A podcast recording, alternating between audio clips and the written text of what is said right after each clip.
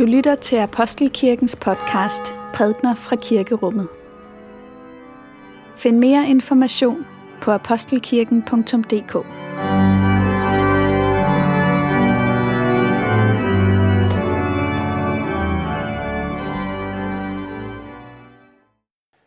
Herre vor Gud, fra tidens begyndelse har du tænkt vores liv og dit liv ind i en sammenhæng. Vores liv er vævet sammen med menneskehedens, og du har selv skrevet dig ind i verdens historie. Vi takker dig for, at du har givet os at leve sammen med hinanden og sammen med dig. Vi bekender for dig, at vi sjældent lykkes med at være de mennesker, vi gerne ville være, og vi beder dig, frels os og sæt os fri fra de sår, vi giver hinanden og modtager fra hinanden og os selv. Tilgiv os vores skyld, at vi ikke ligner dig bedre, og lad forsoningens ånd råde mellem os. Fyld vores hjerte med lovsang over, at vi må være dine børn. Du, som lever og regerer, en sand Gud, fra evighed og til evighed. Amen. Vi skal høre prædiketeksten, som er fra 1. Mosebog. Lad os takke for Guds ord. For Guds ord i skriften. For Guds ord i blandt os. For Guds ord inden i os. Takker vi dig, Gud. Da Josefs brødre så, at deres far var død, sagde de, hvad nu, hvis Josef vil stræbe os efter livet og gengælde os alt det onde, vi har gjort mod ham? De sendte så den besked til Josef. Din far befalede os før sin død at sige sådan til dig. Tilgiv dog dine brødre deres overtrædelse og synd. De handlede ondt mod dig. Så tilgiv nu den synd, din fars Guds tjenere har begået. Josef græd over deres ord til ham. Hans brødre gik til ham, faldt ned fra ham og sagde, vi vil være dine trælle. Men Josef svarede dem, frygt ikke, at jeg er i Guds sted. I udtænkte ondt mod mig, men Gud vendte det til det gode. Han ville gøre det, der nu er sket, holde mange mennesker i live. Frygt derfor ikke, jeg vil sørge for jer og jeres familier. Og han trøstede dem og talte kærligt til dem. Lad os bede. Gud, luk vores ører og vores hjerte op, så vi genkender din stemme og hører det, du vil fortælle os. Jeg tror, at mennesket er skabt til at blive elsket af Gud, og til også at elske Gud og sin næste, og leve der i tjeneste for Gud og for sit medmenneske. Jeg tror også, at der er ting, som øh, vi har gjort, eller som andre har forvoldt, som kan gøre os sådan indadvendte, indadvendte indkroget i os selv og skabe blokeringer for os, sådan så vi faktisk ikke kan det, at det er svært for os. Jeg tror også på, at tilgivelse og forsoning er sådan en afart af kærlighed, en afart af nåden, og som sådan det eneste, som virkelig kan gøre en forskel for os i vores liv.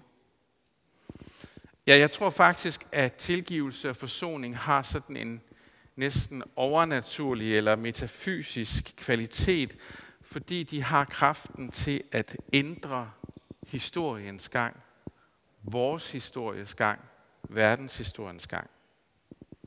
De har kraften til at forvandle og forandre. For et par søndage siden, der talte Nils om slægten som sådan et vævet klæde, et, et stykke stof, der er vævet sammen. Og det synes jeg er et godt billede, for slægten er jo ikke sådan en kæde, men et stykke spraglet og bredt sammenvævet stof, som der hele tiden får jeg sig nye tråde til, og jeg er sådan en lille tråd i det her vævede tæppe, og det er du også. Du er vævet sammen med alle dem, som vi har hørt om de sidste tre uger. Ja, du er vævet sammen med hele menneskeheden. Og fordi Gud har valgt at skrive sit liv og vores liv sammen i den historie, ja, så har han vævet sig selv ind i det her tæppe, ind i menneskeheden, og dermed så er vi, om vi ved det eller ej, på en måde blevet vævet sammen med Gud. Den Gud, der blev et menneske. Og det tror jeg er en side af Guds sådan nådefulde måde at være på i verden. At vi ikke blot tilhører en slægt, der hedder sådan og sådan, og som har den her historie, men at vi som menneskehed bærer på en hemmelig forbundethed med Gud. Og når jeg kalder den hemmelig, så, så er det fordi, at den jo ikke som sådan er fortrolig, men vi kan indimellem opleve den her forbundethed med Gud måske værende lidt skjult for os. Den øh, store, måske den største amerikanske countrystjerne, der nogensinde har været, Dolly Parton. Hun har skrevet en sang, som handler om sin egen opvækst i sin familie, som var, som var fattig. De havde ikke så meget, og en ven af familien forærede dem en kasse med gamle klude i alle mulige farver. Og det var efterår, og den lille Dolly, hun frøs og ingen jakke havde. Og så gik hendes mor i gang med at sy de her klude sammen til en farvestrålende frakke, som den her lille pige kunne have på. Og mens moren syede den her jakke sammen, så fortalte hun sin datter om Bibelens Josef, ham vi netop har hørt om. Ham, der også fik en smuk kappe at bære af sin far, den far, som havde Josef som yndlingssøn. Og Dolly lader sin mor sige i sangen, jeg ønsker, at den her frakke må bringe dig held. Men da hun stolt over sin farvestrålende frakke kom i skole næste dag, så mødte hun blot drillerier og hån, som hun stod der i jakken, der var syet sammen af klude og rester. Dolly følte sig rig, fordi hun havde mærket, at hendes mor havde lagt kærlighed og arbejde i hver eneste sting, som hun havde syet. Og hun fortalte sine venner om den kærlighed, som moren havde lagt ned i den her kludefrakke. Og den jakke gjorde mig rig, synger hun.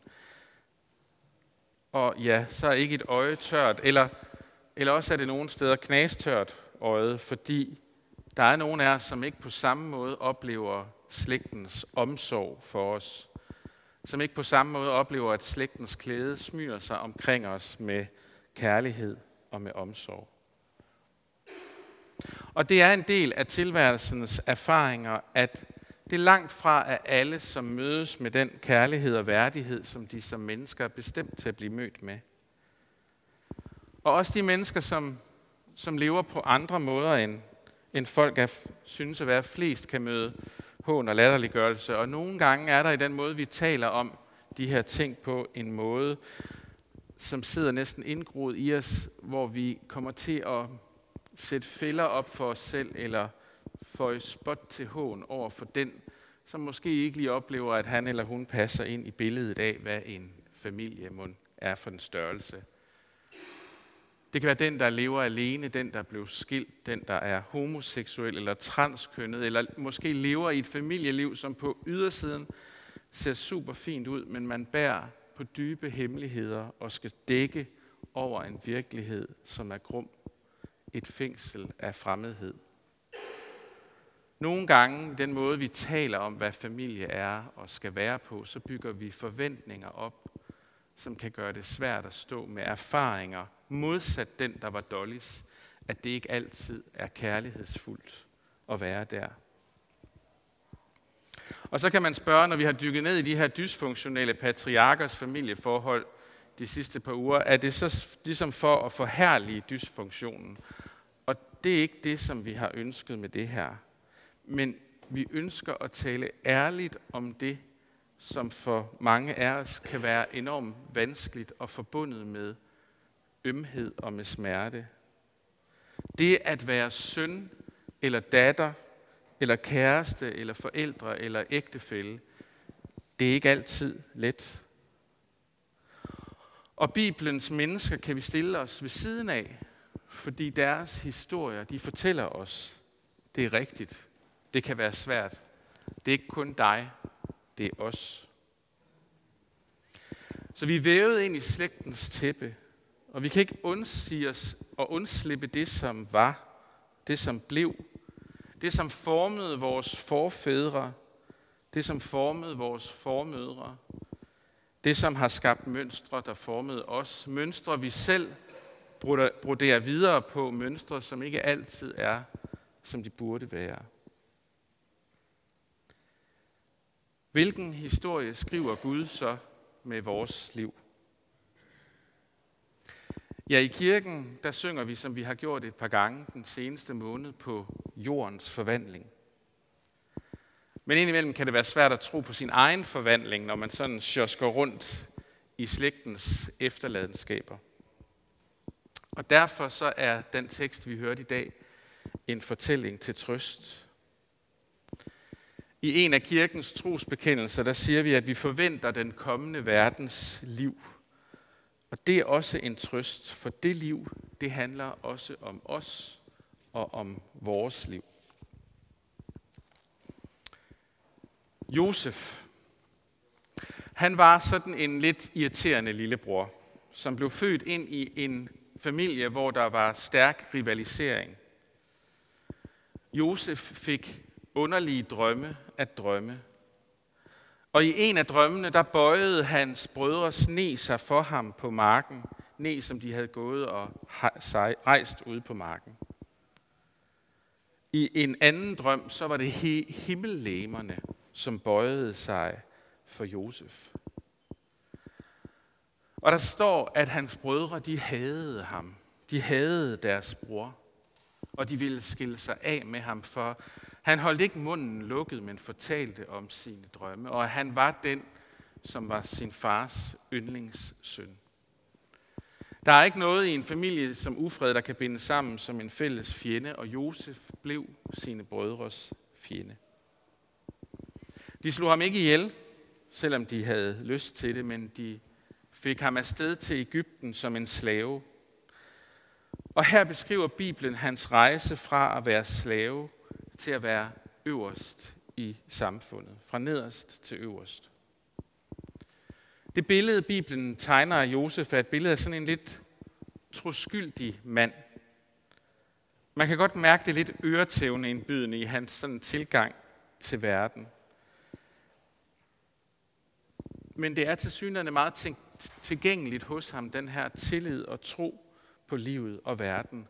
Og så knokler han i sit liv. Han knokler med det, som bliver.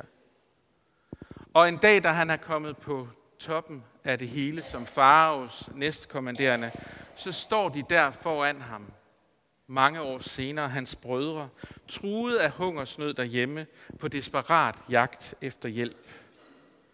Det var dem, som ikke ville ham, og som helst havde set ham død. Det var dem, der hadede ham. Men nu er rollerne skiftet. Det er Josef, som har magten nu. Så øje for øje, eller hvad? Og vi hører, at hans brødre de byder sig til som tralle, måske fordi de instinktivt fornemmer, at hvis de gør det, så kan de ligesom bøde lidt for den uretfærdighed, de udsætter ham for. Men det Josef har lært af sit liv, det er, at Gud vender det onde til det gode. Det betyder ikke, at alt det, der skete i Josefs historie, var godt, eller blev godt, hadet, ufredet, flugten, slaveriet, fangenskabet. Men det betyder, at alt det, som var, bliver til Guds, og når alt bliver til Guds, så bliver vi forvandlede, og med os bliver vores historie og det, vi bærer på, forvandlet. Når vi overgiver vores historie til Gud, forvandler han den og forvandler os. Og det er måske i sin historie, at Josef og nogen har måttet lære, at, som han siger, at han er ikke Gud i det her liv. Han er ikke herre over liv og død. Og med den indsigt, der kan han netop trøste dem, der har behandlet ham slet, og han kan tale kærligt til dem. Og her bliver historien vendt. Her bliver mønstret brudt. Den her generation af lange ufred, som går helt tilbage til Kain og Abel, over Jakob og Esau, Rakel og Lea, den finder ligesom til ro i mødet med den her nåde, som må have formet Josef. Eller i mødet med den Gud, som igennem et liv formede Josef. Levede de så lykkeligt til deres dages ende? Ja, mennesket har det med gerne at gentage den dårlige historie. Det her er måske blot en skrøbelig våbenhvile, fordi slægten herfra blev ikke til fred. Det er ikke ualmindeligt, at mennesket går tilbage til en fuser. Der bor en hårdhed inde i os, som på en måde tvinger krigen og uretfærdigheden frem. Vi har ganske enkelt brug for at blive frelst.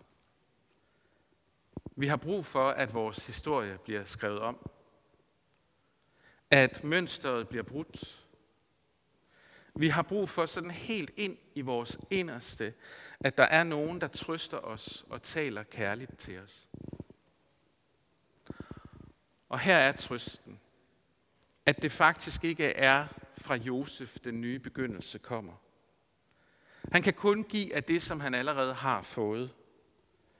Ikke alene i den forstand, at han gik fra at være slave til at blive hersker, men den nye begyndelse, han fik fra Gud til at fortsætte sit liv. Ikke blot på trods af sin families historie, men på grund af den. Gud skaber Josefs familie om sådan, så han kan fortsætte med at være i live. Josef fik lov til at se, at trods denne verdens ondskab, så er Gud god. Og i den, godhed, og i den godhed, der bor nådens nye begyndelse. Vi hører jo i, i den tekst, vi lyttede til, at Josefs drøm gik i opfyldelse, at hans brødre måtte falde på knæ og bøje sig for ham. Men den anden drøm, han havde om en ung mand, som solen, månen og stjernerne måtte bøje sig for, den gik først i opfyldelse langt senere. Josefs drøm var en profeti om Kristus. Og dermed så skrev Guds kristi liv ind i Josefs liv.